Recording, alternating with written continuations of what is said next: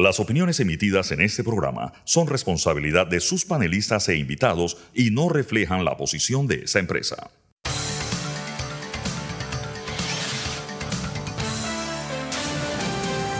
Mesa de Periodistas. ¿Qué tal amigos? Buenos días, bienvenidos. Esto es Mesa de Periodistas con el análisis profundo y diferente que te pone al día. Les saluda su servidora Castela Pascual. Un placer acompañarles esta mañana de viernes junto a Fernando Martínez en esta mañana para analizar temas de sumo interés que incluimos también el aspecto internacional. Pero bueno, vamos a pasar de inmediato, Fernando, a compartir los temas que tendremos para el análisis de esta mañana.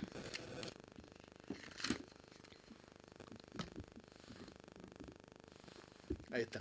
Tema obligado. Bueno, contrato minero va este lunes a primer debate de la Asamblea Nacional. Bueno, se esperaba este compromiso importante que tiene la Asamblea Nacional tomando en cuenta que sol, se tiene que aprobar o rechazar, no debe sufrir modificaciones y definitivamente el tema ambiente es de principal importancia para quienes esperan poder participar en esta en esta negociación en, en esta en este debate que llevará a cabo la Asamblea Nacional. Pero también la OIT ha presentado o ha entregado al gobierno el, el informe el informe final sobre la caja del Seguro Social, sobre el programa IBM.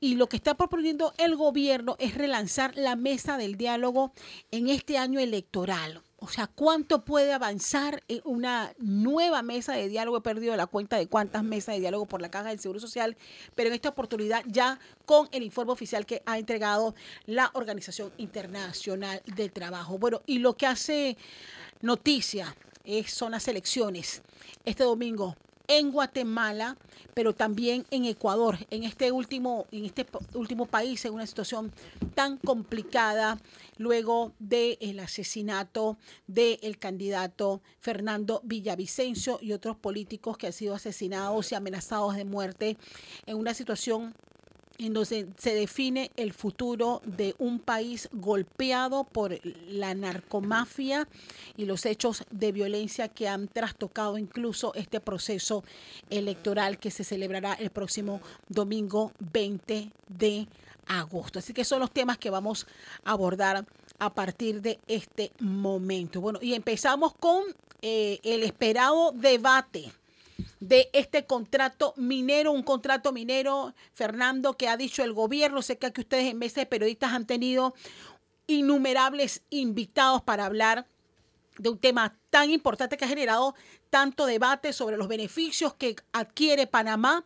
Ha dicho el gobierno, los informes que indican también de la cantidad de dineros que de estos dineros van a pasar justamente para paliar un poco el, la crisis que tenemos en el sistema de pensiones, que es un tema que por cierto también ha generado un poco de controversia, pero la parte ambiental, los ambientalistas están prácticamente eh, eh, esperando la apertura de este debate, eso aunque, aunque no sea, aunque nada se pueda cambiar o aprobar o rechazar. Es el trabajo que tienen a partir de este momento los diputados que inician la discusión de este nuevo contrato ley. Fernando. Bueno, llegó la hora de debatir el contenido de lo negociado entre el gobierno y la empresa eh, minera. Y eh, a mí me parece que nada mejor para debatir eh, lo negociado, nosotros debemos, eh, me parece a mí, que referirnos directamente al contenido, a la letra del contrato, porque hay, en, eh, en mi opinión, publicidad, propaganda, diciendo cosas que a mi entender no se corresponden con la realidad. Miren, en la página 11 de este contrato. Y yo voy a hacer referencia a algunos temas en este programa, después el, lunes, después el martes, a lo largo de la discusión. Pero solo, solo sobre lo que yo considero que es una cesión de derechos que son privativos del Estado Nacional.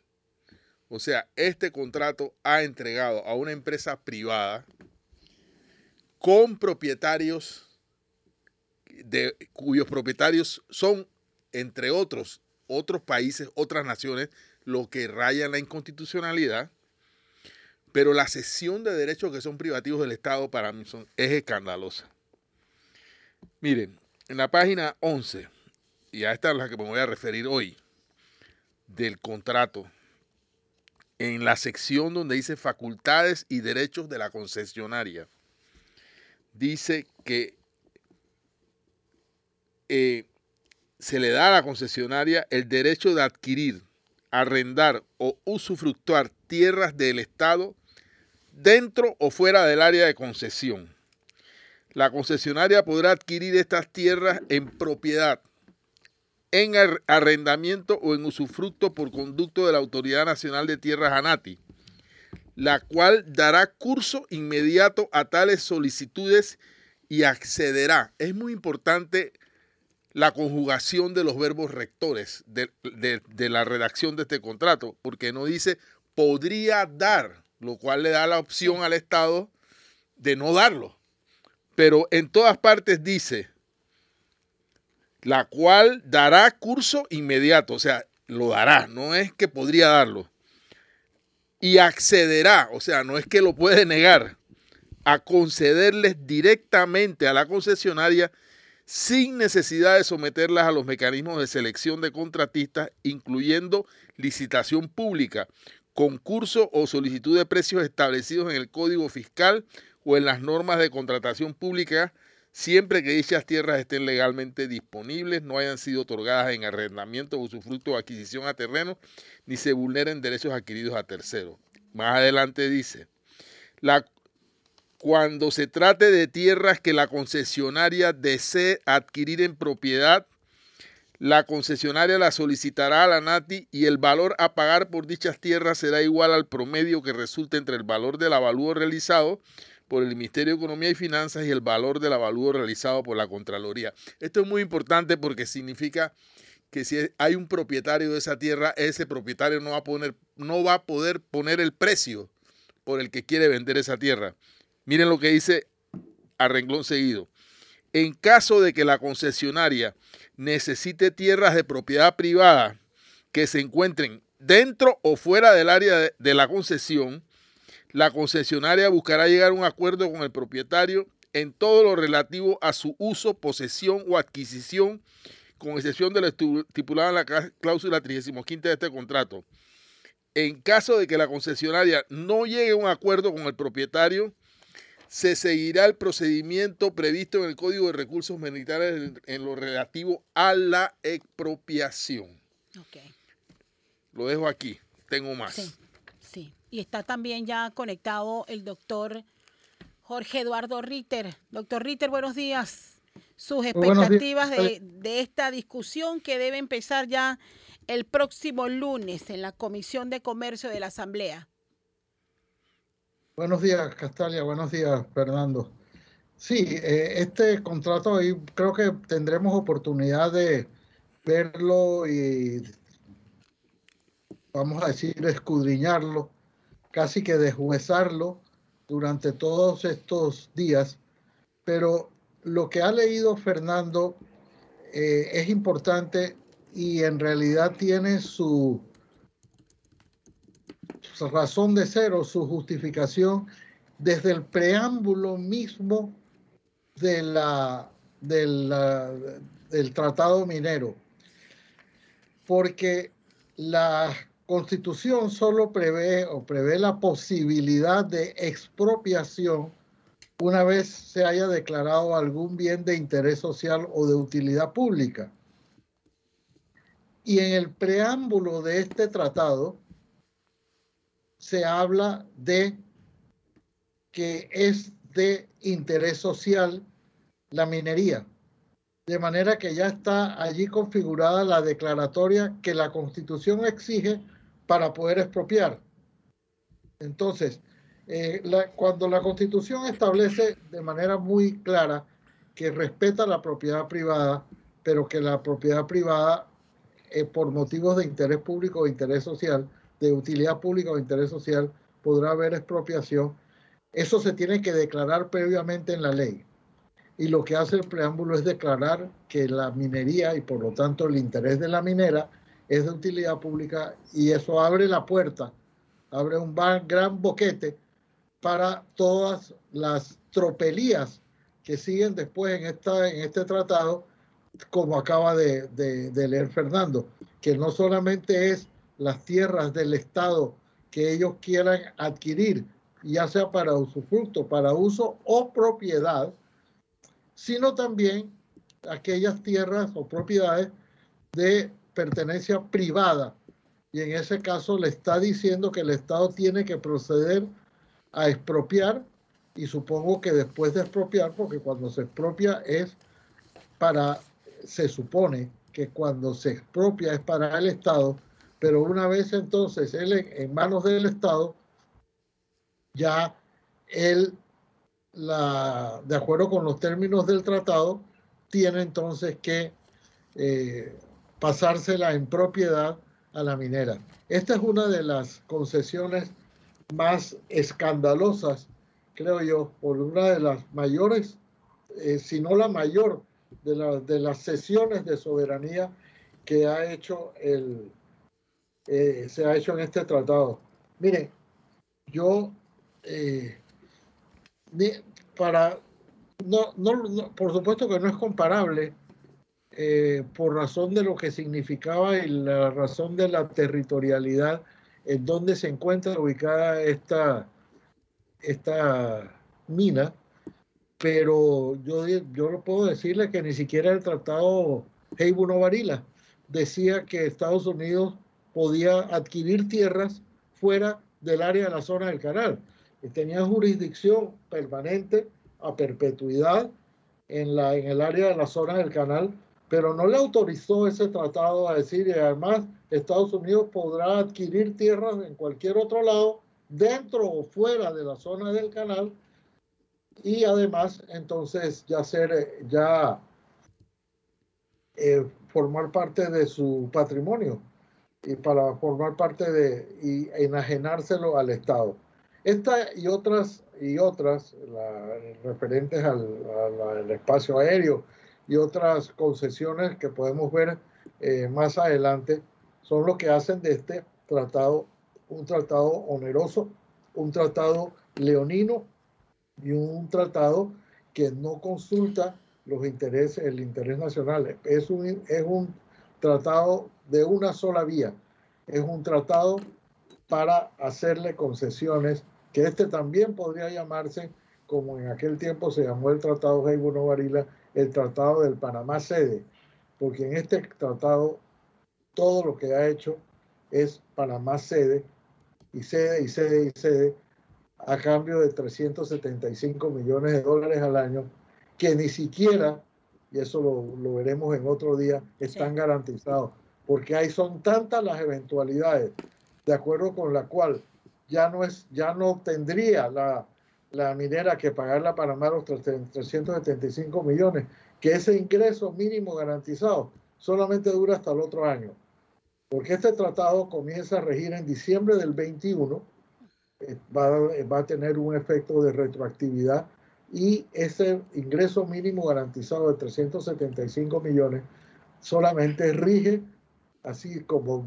verdaderamente como ingreso mínimo garantizado por tres años, es decir, hasta diciembre del 2024. A partir de entonces, hay tantas excepciones para que no tenga que, que pagar los 375 millones, que ya veremos y ojalá guardemos estos programas para que después no se diga que no se dijo Sí lo estamos diciendo, lo estamos diciendo ahora. Esos 375 millones no están garantizados. Están garantizados por tres años y esos tres años vencen en diciembre del 2024. Tomando en cuenta, doctor Ritter Fernando, eh, de que esto, os, pese a todos los cuestionamientos, pese a las alertas que está compartiendo Fernando de lo que dice el contrato y de lo que mucha gente que son tal vez en este momento apenas inician los procesos de titulación de sus tierras y otras cosas que saldrán a colación y no se puede, o sea, o se, aprueba o se, aprueba o se rechaza. Es evidente que ante, ante todos estos señalamientos va a haber demandas presentadas. O sea, ¿qué pasa? Bueno, supongamos, se aprueba el contrato, pero viene una lluvia de demandas ante la Corte Suprema de Justicia. ¿Qué pasa allí, doctor, doctor Ritter? No, eh, allí evidentemente eh, este, este tratado enfrenta los mismos peligros que enfrentó el de 1997. Además, los que los juristas que han estado en este desentrañando este ese tratado eh, han dicho que tiene más visos de inconstitucionalidad que lo que tenía el de 1997. De manera que es evidente que este tratado va a enfrentar nuevos eh, recursos de inconstitucionalidad. Lo importante sería que la Corte no tardara 10 años como tardó con el otro en resolver una inconstitucionalidad y entrar a resolverlo porque a medida que pasa el tiempo, se hace más difícil desde el punto de vista económico volver a cero. el gobierno tuvo una oportunidad de oro porque cuando la Corte declaró inconstitucional, ya no estábamos reformando el anterior tratado, el que estábamos en cero. En otras palabras, el Estado y la, y la minera podían negociar no mejoras a un, a un contrato o un tratado, yo digo que es tratado, sino un tratado completamente nuevo. Eh, y, no se hizo. O sea, se, y fíjense que toda la propaganda que hacen es, este es mejor que el de 1997. Es que cuando, cuando uno ve los intereses del Estado, uno siempre tiene que preguntarse, ¿es mejor en qué sentido? y por qué lo tienes que comparar con ese. Eh, yo, y, eh, y excusen que, que, siempre haga referencia al tratado Heibuno Varila, pero eh, todos los tratados que Panamá firmó a lo largo del siglo eran mejor que el tratado Heibuno Varila. O sea, eso no era, eso no tenía ninguna gracia. Hasta que los Estados Unidos y Panamá dijeron, saben que vamos a abrogar por completo el tratado Heibuno Varila y vamos a sentarnos a negociar uno nuevo. Eso es lo que pudo haber pasado hace dos años o tres, cuando la Corte declaró inconstitucional, hay que recordar que tardó además dos años en publicar la inconstitucionalidad, pero en ese momento estábamos en cero y podíamos haber negociado. De manera que tratar de decir ahora que este tratado este es mejor que el, que el anterior no tiene ninguna gracia. Aparte que no es mejor en plata, sí, por supuesto, porque antes tenías el 2% o el 5%, que era lo que establecía el código minero, ahora hay una cifra que parece muy grande y, nos están tratando de, de deslumbrar con los 375 pero, millones Pero ahora, y Fernando, quiero escuchar tu opinión. ahora hay un nuevo elemento, porque no solamente la, el argumento del presidente Cortizo para empezar a negociar este, este, este nuevo contrato se basó en, uno, en garantizar y salvar empleos y en lo otro, en respetar lo que siempre reforzaban en sus mensajes, que era respetar la seguridad jurídica y evitar demandas para el Estado panameño. Ahora hay un nuevo elemento, doctor Ritter, y es que acaban de entregar el informe de la OIT. Yo creo que, yo creo que no hay que ser expertos para saber que al final la conclusión del, informe de la OIT es que hay que accionar ya para salvar el sistema de pensiones. Y resulta y pasa que el común de los panameños que tal vez escuchen ese periodista, lo único que tal vez entiende de este contrato, que nos garantiza 365 millones, según dice ese documento, va a garantizar fondos importantes que requerimos en este momento, sí o sí, para aportar a esos fondos. Es, que estos fondos, los fondos que aportaría, porque lo pongo en duda, igual que el doctor Ritter, eh, del llamado pago mínimo que, establece este contrato es ridículamente insuficiente para la crisis actuarial del programa de IBM. Es decir, la suma que se generaría del aporte mínimo de este, de este tratado eh, minero es ridículamente inferior a la necesidad real que requiere el IBM para reflotarlo. De manera que yo coincido con las personas que dicen que incluir, además, que es una cosa deliberadamente absurda e intencionalmente absurda, incluir lo que el Estado va a hacer con los fondos en este convenio, en este acuerdo, en este, en este contrato, es poner a una empresa privada, repito, a, eh, eh, va a ser aquella que decida cómo el Estado usa los fondos en eh, por un periodo de entre 20 y 40 años. Eso, eso nunca se ha visto. O sea, si el Estado tuviera que variar esas cifras, las cifras a las que se compromete en este acuerdo, en este contrato, de aportes al IBM o a los, a los, adultos mayores, a las pensiones, etcétera, o a educación, tendría que irle a preguntar a la, pedirle permiso a una empresa transnacional. Hey, ¿sabes qué? Yo, lo que firmamos en aquel fecha, yo, lo, yo necesito cambiarlo. Pero a lo, que,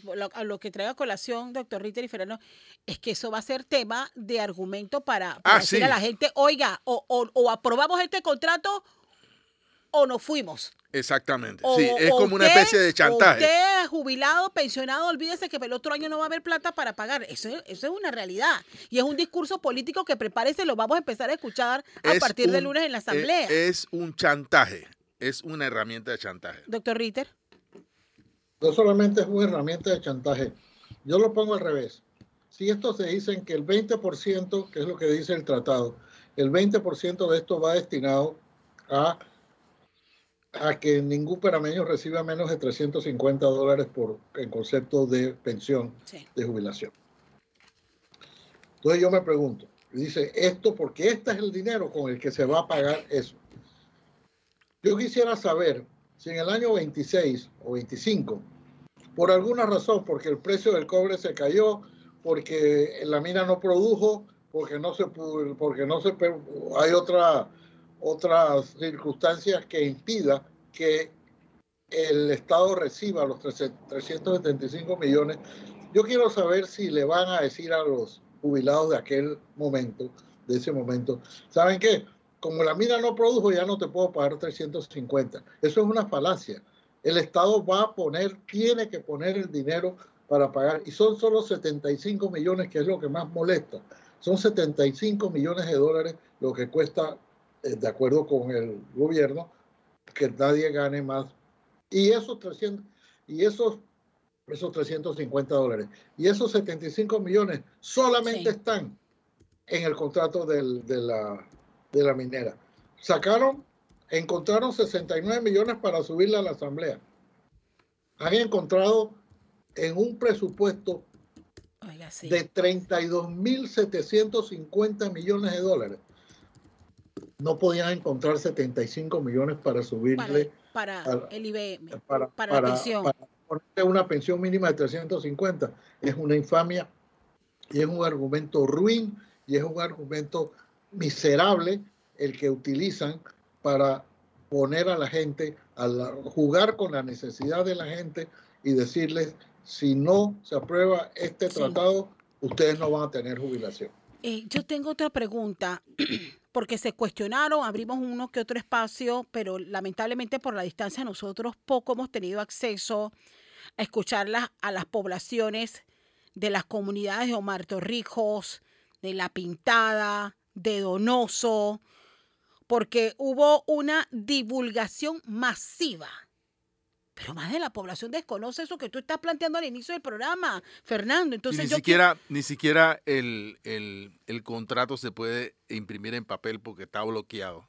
O sea, entonces lo que no queda En mi opinión, el gobierno debió haber hecho un cuadernillo con el contrato, publicarlo en papel e insertarlo en varios periódicos de circulación nacional para que la población panameña pudiera leer esto que yo estoy leyendo. Letra al, renglón seguido, página tal, dice, dice tal o tal, tal o cual cosa. Pero es que allí, allí ya hay un problema. Entonces, el solo hecho de que esto no haya sido divulgado apropiadamente es un indicativo de que aquí hay gato encerrado. Pero ¿cómo se puede hablar de consulta ciudadana, doctor Ritter, si a la gente simplemente lo sentaron debajo de un rancho a decirle esto es lo que hay?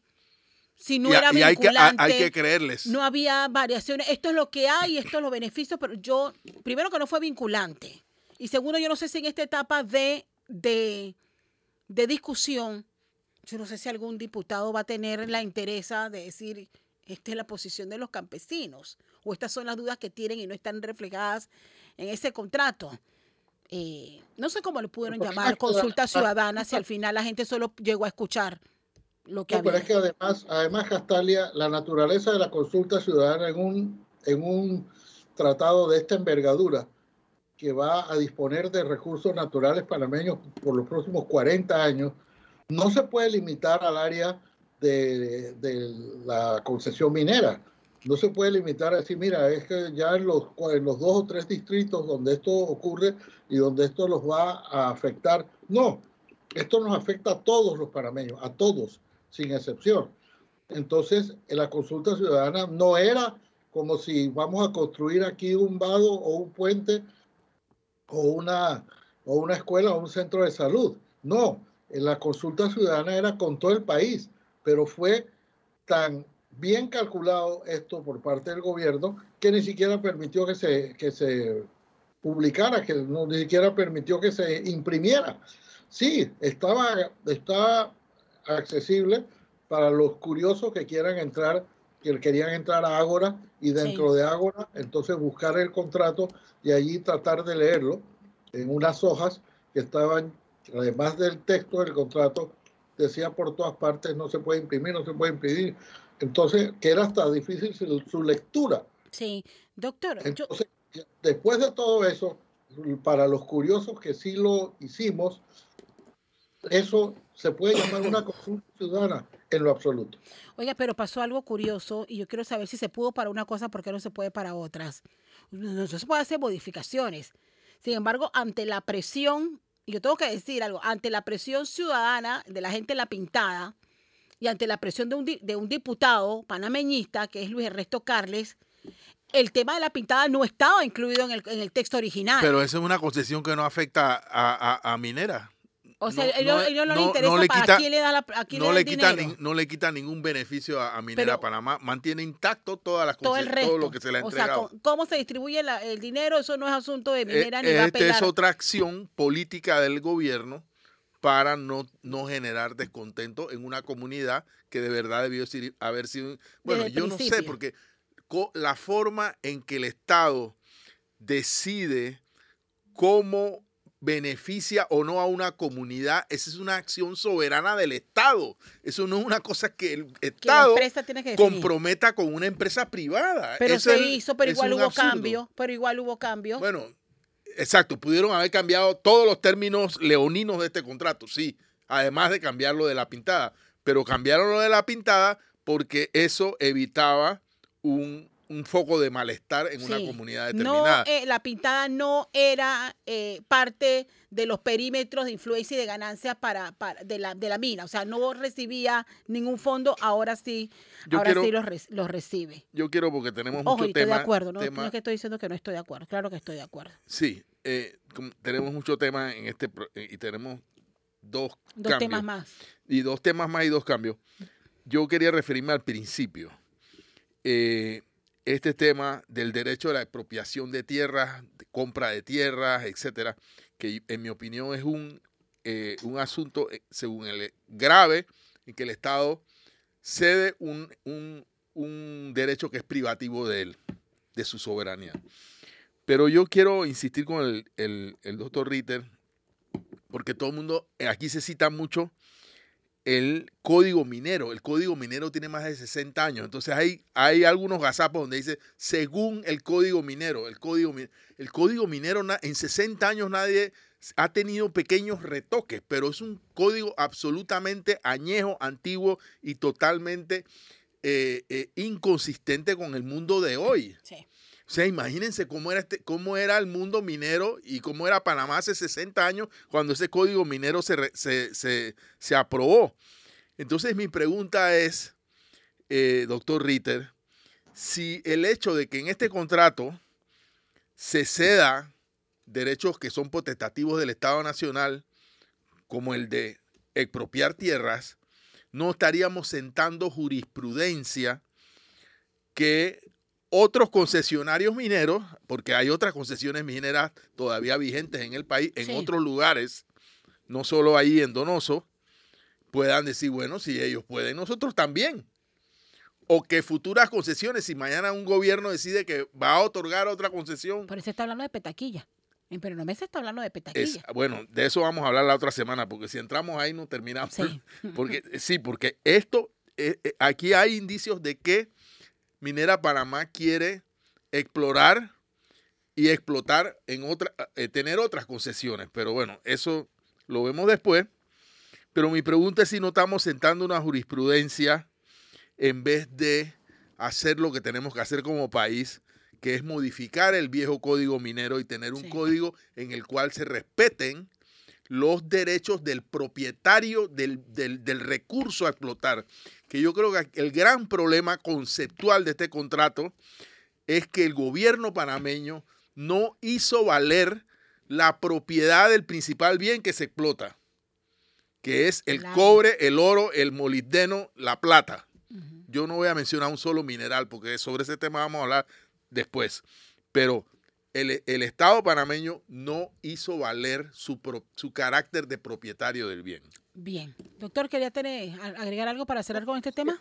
Eh, bueno, eh, jurisprudencia no le podemos llamar porque la jurisprudencia solo la fija la Corte, pero el precedente que ha quedado con esto para otras concesiones, concesiones que están establecidas en el propio Tratado Oeste, porque ahí dice que el, que el Estado concederá otras para oro, y molibdeno. O sea, no es que el Estado va pudiera más, no, el Estado se obliga a otorgar otras concesiones y lo más seguro es que eh, no va, esas concesiones serán de acuerdo con el precedente nefasto, en mi opinión, que se ha establecido y eh, en este contrato o tratado original. En efecto, es, es, es, es, peligrosísimo este precedente, Fernando. Déjame nada más leer, bueno, eh, en la página 6, eso que acaba de mencionar el doctor Ritter, dice, el Estado acuerda además que la afiliada de la concesionaria, o sea, eh, puede ser, la concesionaria puede tener afiliadas que van a desarrollar o explotar concesiones de oro, plata, molibdeno, pero además dice, el acuerdo acuerda además que la afiliada de la concesionaria podrá solicitar una concesión de extracción, la cual está, el Estado, conforme a los términos del, Código de Recursos Minerales, me refiero a este que hay que, hay que actualizar, otorgará. no, eh, o sea, a, a, mí los verbos rectores me tienen de verdad cansado. El Estado la otorgará. Bueno, yo cierro con un comentario de nuestros oyentes, aprovechando que estoy por acá. Dice este oyente, ¿cómo este contrato le entrega territorio soberano sin ningún costo? Y encima de eso, se les otorga también beneficios fiscales y por encima de eso, territorios que no están dentro de la concesión. ¿Qué clase de padres la patria tenemos? ¿Estaremos jurídicamente huérfanos? Pregunta este oyente de Mesa de Periodistas. Y con esta opinión vamos a la pausa. En breve regresamos con más de Mesa de Periodistas con el análisis profundo y diferente que pone al día. Estamos de regreso en Mesa de Periodistas con el análisis profundo y diferente que te pone al día. Bueno, y entramos en nuestro segundo tema. Y le decía fuera de cámara en el, en, el corte comercial la doctorita que vamos a estar muy entretenidos en los próximos meses, no solamente por el contrato minero. Y es que se ha recibido finalmente, la Junta Directiva ha recibido el informe de la evaluación actuarial de la Caja del Seguro Social por parte de la Organización Internacional del Trabajo.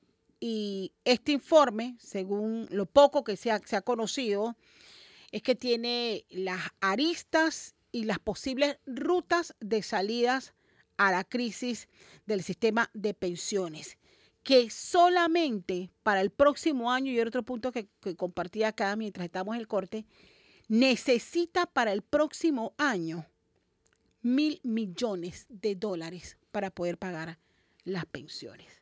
O sea, eh, más de tres veces lo que del total que aportaría, bueno, casi tres veces, perdón, del total que aportaría la mina en un año. ¿Qué va a pasar? Bueno, lo que se ha dado a entender es que viene una nueva mesa de diálogo entonces. Fernando, ¿qué ha dicho el presidente Nito? Eh, el presidente eh, Laurentino Cortizo creo que falló un poco en su aritmética porque dijo que eh, una de las cosas que dijo al salir la OIT de presidencia, eso fue este jueves, fue que existía el dinero de la mina para eh, enfrentar la crisis del IBM. Pero parece que se va a necesitar más dinero que, el que, todo el que aporta la mina para enfrentar la crisis del IBM. a ver, el, la OIT entregó el jueves al gobierno y ayer, y perdón, el miércoles al gobierno y ayer jueves a la, a la Caja del Seguro Social, a la directiva, eh, su sustentación. A ver, él ya, entre, ya la OIT había entregado el informe. Lo que hizo ahora fue una especie de sustentación con un análisis de los escenarios, de los escenarios posibles eh, para el tema de la crisis del IBM. Eh, entre las recomendaciones que hace la OIT es reducir, primero, regresar al diálogo y reducirlo a una, a una visión tripartita, es decir, solo trabajadores, empresarios y gobierno. No hacer esa mina gigante, perdón, esa mina, se me quedó la, empresa minera, esa mesa gigantesca con demasiados interlocutores que, eh, que eh, al parecer no ayudaba a llegar o aterrizar en acuerdos concretos. Eh, el asunto es que después de esta sustentación, me parece a mí que al gobierno no, y por la magnitud del, problema, o sea, eh, aquí se ha estado postergando el asunto, yo no sé si, porque este es un tema que, eh, que, no, que no garantiza caudal electoral por las razones que sean, o sea, eh, no solo por si se puede, tengan o no que tomar medidas paramétricas, el tema de por sí genera eh, descontento, malestar, es un debate y por ello el gobierno no ha estado año y medio, creo. Sí. Esa mesa del diálogo totalmente vacante. Entonces, ahora se ha planteado, el gobierno ha propuesto relanzar la mesa del diálogo con un formato diferente, eh, con menos participantes, etcétera. Ah, y con otros otro mediador. Eh, yo no sé, de verdad, si esta es otra nueva bola de humo alrededor del tema. Pero no hay, hay pocos detalles. No hay, no hay detalles de lo que... Porque solamente se señala que tiene que tiene un análisis sobre los posibles escenarios, pero lo que sí está claro es que vaticina una crisis Una de las cosas que me llamó la atención. Es lo que, lo Una de las cosas que me llamó la atención es que, eh, según este análisis que hace la OIT, la propuesta del sector laboral de los trabajadores de juntar los dos sistemas, el sistema llamado solidario y el sistema de, de beneficios definidos, solamente le daría oxígeno al, al IBM como hasta el 2028, creo que, que, leí. O sea que eh, nuevamente es una solución que, con la cual estaríamos ganando unos cuantos años, pero que no estamos resolviendo el problema del el desbalance enorme que se produce entre los eh, ingresos y los egresos en materia de pensiones en, en nuestro sistema de seguridad social. Doctor Ritter. Mira, este, esto es otra vez una puesta en escena de un hecho. Esto, este informe se entregó hace más de un año. Y el informe, eh, te dijo, aquí está, la OIT no hace sugerencias, la OIT no propone soluciones, la OIT hace una evaluación. Entonces, el gobierno muy hábilmente lo que dice, bueno, vengan a sustentarlo. O sea, le dio más largas al asunto. Es como cuando los abogados piden una aclaración de sentencia. Ellos saben clarísimo qué es lo que dice la, la sentencia, pero dicen, vamos a hacer una aclaración de sentencia, ya pasó. Para ganar tiempo. Para ganar tiempo, eh, vamos a hacer una aclaración de sentencia. Lo hicieron justamente con la minera. Vamos a ganar un poquito de tiempo pidiendo que vengan a sustentarlo, que vinieron a sustentarlo. De acuerdo con la información que he leído, no, no nos dicen nada que no supiéramos antes. ¿Qué es lo novedoso aquí? Que ahora se pone de manifiesto, se trae de nuevo el problema del seguro social, pero viene agarrado de la mano de los recursos de la minera. Diciendo, mire, el problema es grave. Bueno, el presidente lo dijo ayer. O sea, vinculó, asoció el problema de la Caja del Seguro Social del, invalidez, vejez y muerte, el programa de, del invalidez, vejez y muerte, a la plata de la minera. Entonces, claro, ahora dice, bueno, ahora sí lo vamos a retomar, ahora que ya se supone vamos a tener la plata de la, minera. Eso, ese es, eso es una perfecta puesta en escena, porque la OIT, la OIT ha tardado un año en venir a sustentar lo que entiendo, o por, yo no sé si, si, si era una en plan de chanza, pero lo que trajeron fue dos diapositivas donde describían una vez más lo crítico que está la situación, cosa que sabemos desde hace mucho tiempo. Lo sabemos hace rato. Ahora, juntar los, dos, juntar los dos programas, el, el de beneficio definido con el nuevo programa, el que se, el que se, el de cuentas individuales que se estableció en el 2005, no es que le da oxígeno hasta el 2028. Lo que hace es que si los juntas, lo único que estás haciendo es agravar el problema. Porque ahora mismo no hay nadie jubilado, ningún jubilado del programa nuevo. Hay un fondo inmenso en el, del que nadie sabe, nadie ha podido determinar cuánto tiene ahorrado en ese programa. Hay un gran bulto, una gran cantidad de dinero sin que nadie sepa cuánto tiene. Y eso se lo puede atestiguar cualquiera de las personas que, que cotizan en el nuevo programa. Entonces, ¿qué es lo que, qué, lo que, se, lo que va a ocurrir? Es que en el 2028, ya cuando comiencen de verdad a decir, bueno, ahora sí ya va a comenzar a jubilarse, la gente entonces el problema se ha agravado, pues lo único que han hecho es coger la plata de un programa y tirarlo todo al programa de beneficio definido. Sí, le, da auxilio, sí, pero ¿cómo se van a jubilar los nuevos, los que están cotizando en el, en el nuevo, en, la, en el programa de cuenta individual? Mire, yo, mire, yo francamente creo que esto es otra vez una puesta en escena para, para decirle a la gente, si quieren jubilar, el problema, miren el tamaño, lo, lo grave que es, y lo vamos a hacer después de cuatro años y sencillo. Vamos ahora, es que el gobierno va a decir, miren, vamos a relanzar este en medio de la campaña política y en medio de la discusión de la, de los, de la, del tratado minero. Eh, me parece otra vez estar jugando con la, con la pobreza, con las necesidades de la gente y estarles restregando de otra manera ahora. Si no se aprueba el tratado minero, tampoco va a haber plata para la jubilación. Bueno, lo cierto es que las reservas que se usan para pagar a los jubilados, pues ya llegó a su fin. Se acabaron.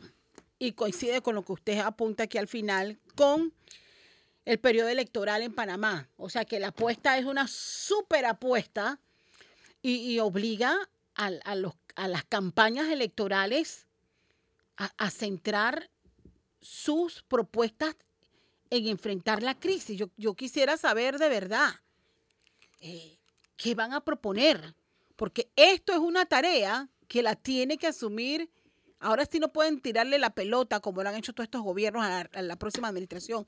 En esta oportunidad tienen que enfrentar la crisis del Seguro Social sí o sí. Y tal vez tengan que tomar decisiones que políticamente no les traerán ningún tipo de beneficio, pero son decisiones que al final se tienen que adoptar.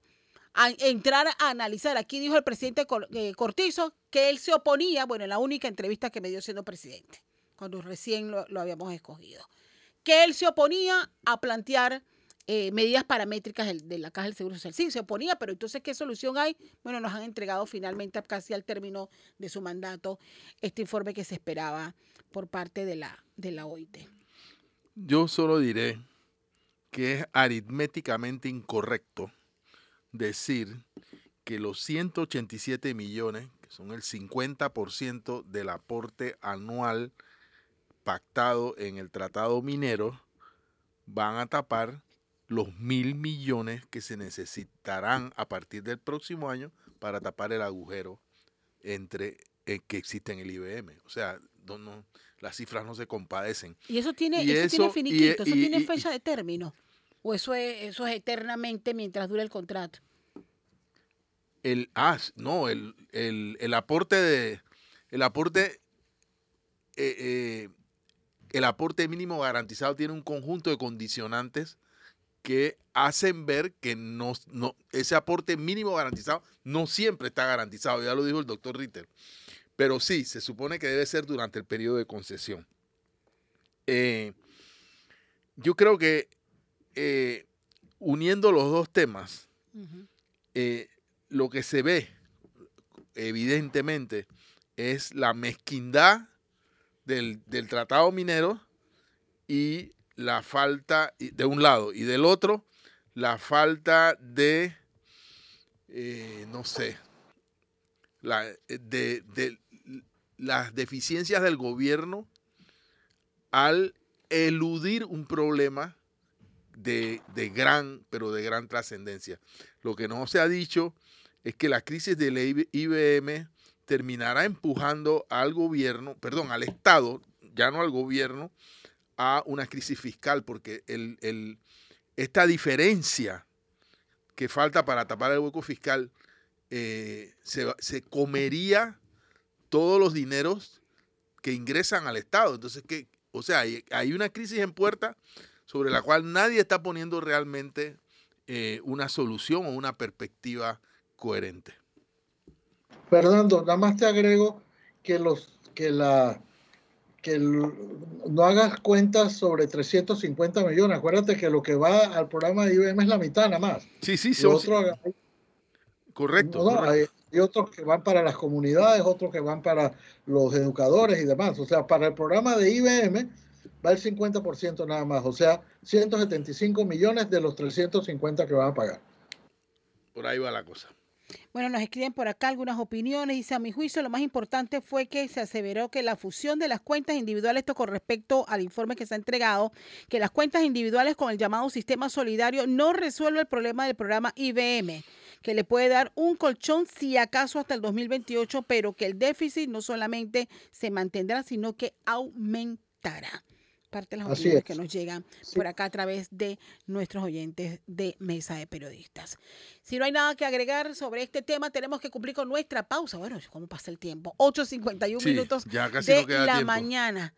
Hay elecciones este fin de semana. Sí y preocupación sobre todo en el Ecuador. De eso vamos a hablar. y en Guatemala también, pero ahora en Guatemala también. Vamos a la pausa, en breve regresamos con más de Mesa de Periodistas con el análisis profundo y diferente que te pone al día. Regresamos con Mesa de Periodistas en esta recta final para abordar temas de interés en nuestra América. Bueno, hay dos elecciones cruciales este fin de semana, Ecuador y Guatemala. En el primero, bueno, marcada por una un contexto de una espiral de violencia a niveles de verdad que nunca imaginados con el asesinato de Fernando Villavicencio y luego de dos políticos más y Guatemala que también vive también no solamente un ambiente de, procesos eh, judiciales sino también violencia también. Fernando, empezamos contigo. Bueno, eh, no sé, si quisiera, comenzamos por Ecuador, sí. que está lo que está en discusión es si Ecuador es o no un narcoestado, así le llaman, porque eh, el, presidente Guillermo Lazo no tiene control del territorio, o el gobierno no tiene ni de la policía ni de las Fuerzas Armadas. Bueno, eh, Ecuador eh, pasó de ser un país de tránsito, por cierto, como es Panamá, de la droga para convertirse en un centro en el cual se almacena, se procesa y distribuye droga de América Latina hacia Europa y Estados Unidos. Eh, dice que un tercio de esta droga que, produce Colombia, que es el mayor productor, llega a Ecuador y desde la costa pacífica de Ecuador es distribuida a estos dos destinos. Eh, eh, lo que se lo que se discute actualmente es el grado de infiltración. O sea, en Ecuador hay muchos referentes que los panameños tenemos que tomar en cuenta. O sea, el enorme grado de infiltración que tiene el narcotráfico en las instituciones. O sea, eh, eh, lo cual es terrible eh, y se traduce ahora en la desaprobación, la enorme desaprobación que tiene el presidente de la República. 64.4% ha sido estimada recientemente y el alto nivel de inseguridad y de pobreza y desempleo que hay en ese país. Con respecto, eh, eh, y bueno, está el, asesinato de, este candidato eh, Villavicencio, que no sabemos hasta qué punto haya podido cambiar las tendencias que ya habían eh, entre los siete candidatos que van al proceso electoral este domingo. En Guatemala se disputa eh, Bernardo Arevalo, que es un sociólogo socialdemócrata, representante del llamado progresismo liberal, eh, que viene de una familia con una tradición política importante y que se enfrenta a Sandra Torres, la ex esposa de, del expresidente Colón, conocido aquí, eh, y que está siendo apoyada por sectores conservadores, por los militares del país y por grupos evangélicos. En las encuestas, en todas las encuestas, Arevalo le saca hasta 30 puntos a Torres. Arevalo es una sorpresa, porque nadie daba por él eh, que estuviera en este proceso electoral, pero eh, eh, el hartazgo de la gente alrededor de la clase política tradicional, me parece a mí, ha puesto a Arevalo con este nivel de ventaja. ¿Qué es lo llamativo en, en Guatemala? Que el actual presidente, apoyado con un fiscal, con un juez, con esto y lo otro, han estado haciendo hasta lo imposible porque Arevalo no corre en estas elecciones, trataron de impugnar al partido, han eh, eh, atacaron o, judicialmente al Tribunal Electoral de Guatemala, han realizado toda clase de acusaciones para impedir que Arevalo corra en el proceso electoral. A pesar de eso, Arevalo, todo indica, correrá este domingo con grandes posibilidades de ganar. Eh, de nuevo, Guatemala eh, tiene una situación terrible, terrible, y vamos a ver qué sucede en este proceso, en estos procesos que ocurrirán el domingo próximo, uno en Guatemala y otro en Ecuador. Doctor Ritter. El, muy breve en cada uno. en el Ecuador está, está, vamos a observar cuánto afectó o cuánto vamos a decir, eh, lo ayudó el, el, asesinato de Villavicencio al partido que no era de los favoritos para ganar la elección. Exacto. Eh, estaba de tercero o cuarto en las encuestas, y, pero este, el, el asesinato de un candidato siempre le lo catapulta. En Colombia ya sucedió eh, bueno, eh, sucedió también en, en, México cuando asesinaron a Colosio, pero ahí de todas maneras iba a ganar el PRI. En, en Colombia, cuando asesinaron a Luis Carlos Galán, su jefe de campaña, que, que no, no, tenía la menor opción de nada, el, el, hijo de Galán dijo en el entierro, doctor Gaviria, tome usted las riendas, y, y ganó, pero abrumadoramente Gaviria, el jefe de campaña, el jefe de, eh, el jefe de su campaña política, eh, le del asesinado Luis Carlos Galán, eh, ganó ampliamente la elección. Eh, ese, ese será un termómetro para ver lo que sucede en, en, Ecuador. Y con relación a Guatemala, lo, esta, la candidatura de Sandra Torres siempre ha sido muy controvertida. Ella trató de ser candidata una vez. la constitución prohibía, o creo que todavía prohíbe, que la él o la cónyuge del mandatario eh, se pueda postular. Ella lo hizo y, como, como, como no lo podía hacer, hicieron un divorcio ficticio. Ahora creo que sí es real, pero en ese momento hicieron un divorcio ficticio para decir, no, yo sí puedo ser, y, y no le dieron paso. Y esta es la tercera vez, creo que es la tercera vez que... Es la tercera vez, sí. Que ella procura la, la presidencia eh, y todo lo que ha hecho el presidente Yamatei eh, acusado que tiene toda clase de acusaciones, eh, todo lo que ha hecho no ha, ha, fortalecido más que debilitado la candidatura de Arevalo, porque Tescas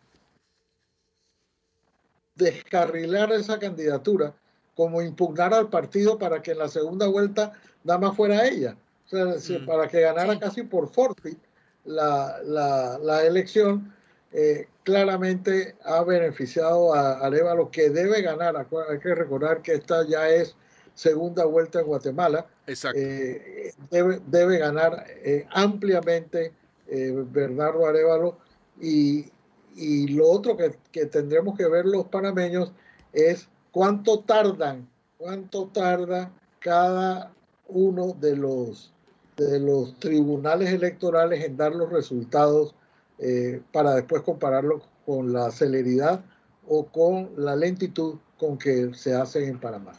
Bien.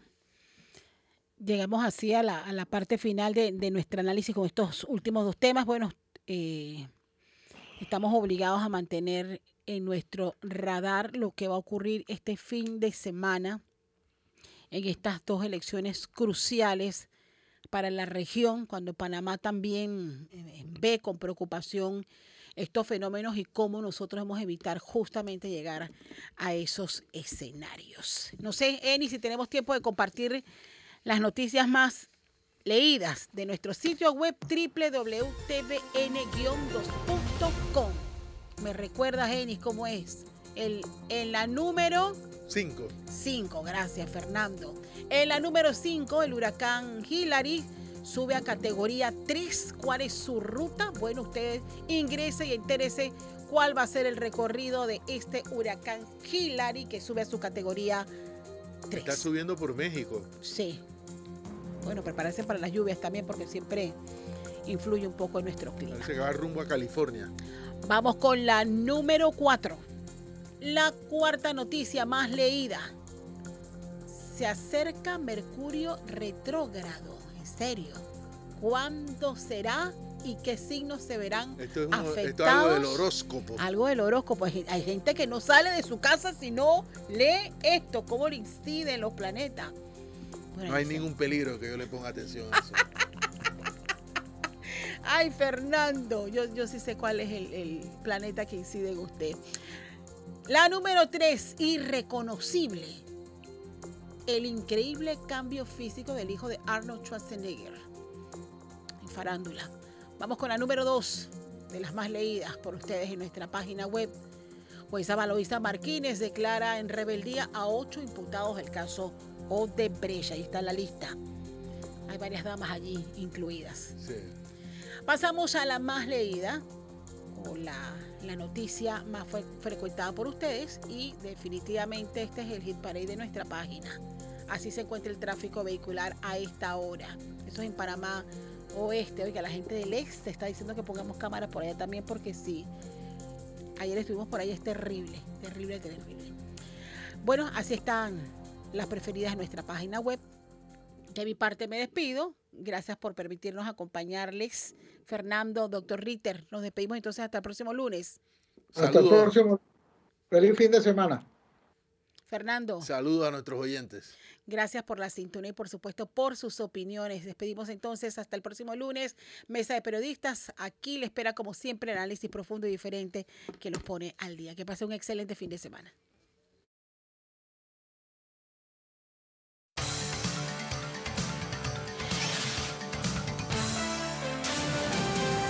Mesa de Periodistas.